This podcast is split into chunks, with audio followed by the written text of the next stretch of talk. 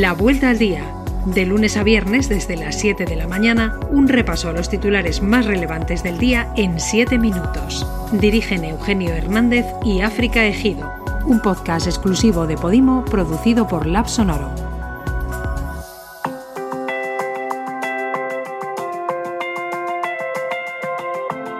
Buenos días, es miércoles 21 de abril y estas son las noticias más destacadas hoy. Buenos días. CaixaBank plantea el mayor ERE de la historia de la banca con la salida de 8.291 empleados. Tras la absorción de Bankia, la entidad pretende cerrar, según el país, más de 1.500 oficinas, que suponen el 27% de la red total. Se trata del tercer mayor expediente de regulación de empleo de una empresa española. Cuenta el diario.es que el Gobierno retirará formalmente la propuesta del cambio de mayorías para renovar el Poder Judicial. Después de que Bruselas mostrase su intranquilidad, el ministro de Justicia Punta Vez en portada ha pedido al PSOE y Podemos que retiren la reforma y ha insistido en que urge ponerse de acuerdo.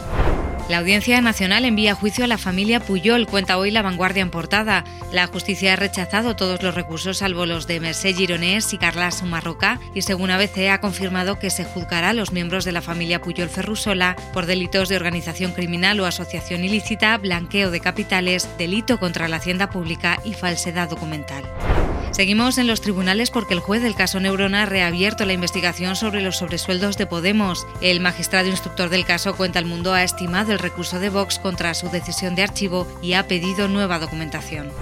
Los tribunales han sido, sin embargo, favorables para Cristina Cifuentes y para la familia Franco. En el caso de la expresidenta madrileña, cuenta el diario.es que se ha archivado la causa contra ella en el caso Púnica al considerar que no hay indicios de que participara en la adjudicación de un contrato de cafetería Arturo Fernández como compensación por las donaciones del empresario al PP. En el caso de la familia Franco, la audiencia de A Coruña ha ordenado que se les devuelvan los bienes de Meirás e indemnizarles por su incautación, relata ABC. La audiencia alega, según el país, que el Estado solo reclamó la finca en la demanda inicial, pero deja abierta la opción de exigir estos bienes en otro pleito.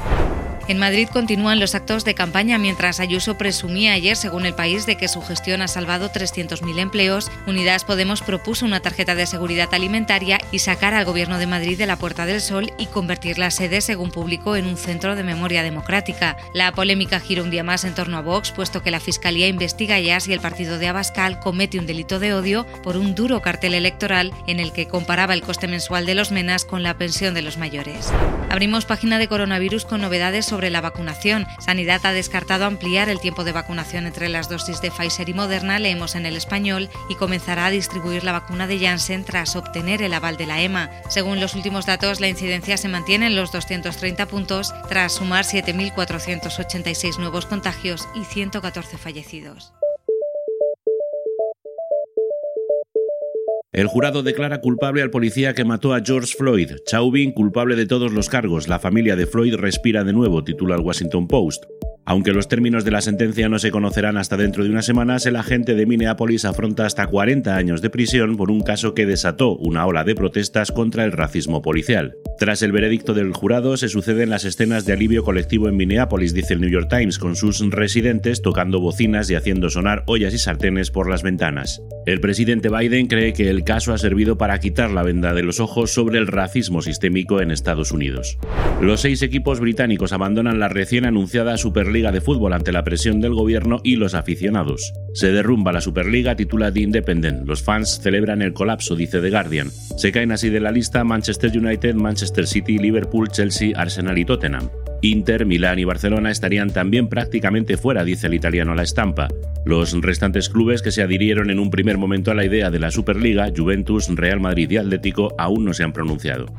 Se reanudan las entregas de la vacuna de Janssen en Europa, tras conocerse que la Agencia Europea del Medicamento da luz verde a su uso, aunque se advertirá del posible vínculo entre la utilización y muy raros episodios de trombos. En el Reino Unido se mira en otra dirección. Un grupo de trabajo impulsado por el gobierno se centrará en desarrollar tratamientos antivirales para el COVID-19 con el otoño como fecha prevista, vemos en The Guardian. El Washington Post, mientras, habla de una consecuencia del retorno a cierta normalidad. Las emisiones de carbono aumentan a medida que el mundo se recupera de la pandemia.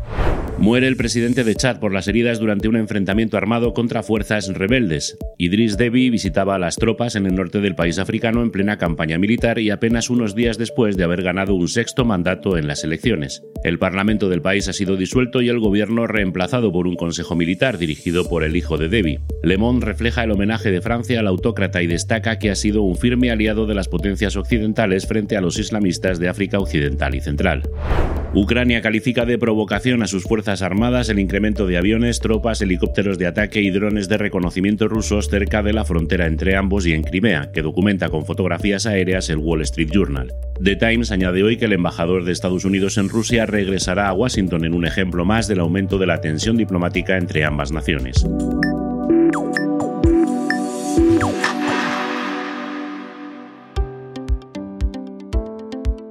Hoy te recomendamos un artículo del país titulado El nieto que inventó el Yayagram para comunicarse con la abuela Felisa.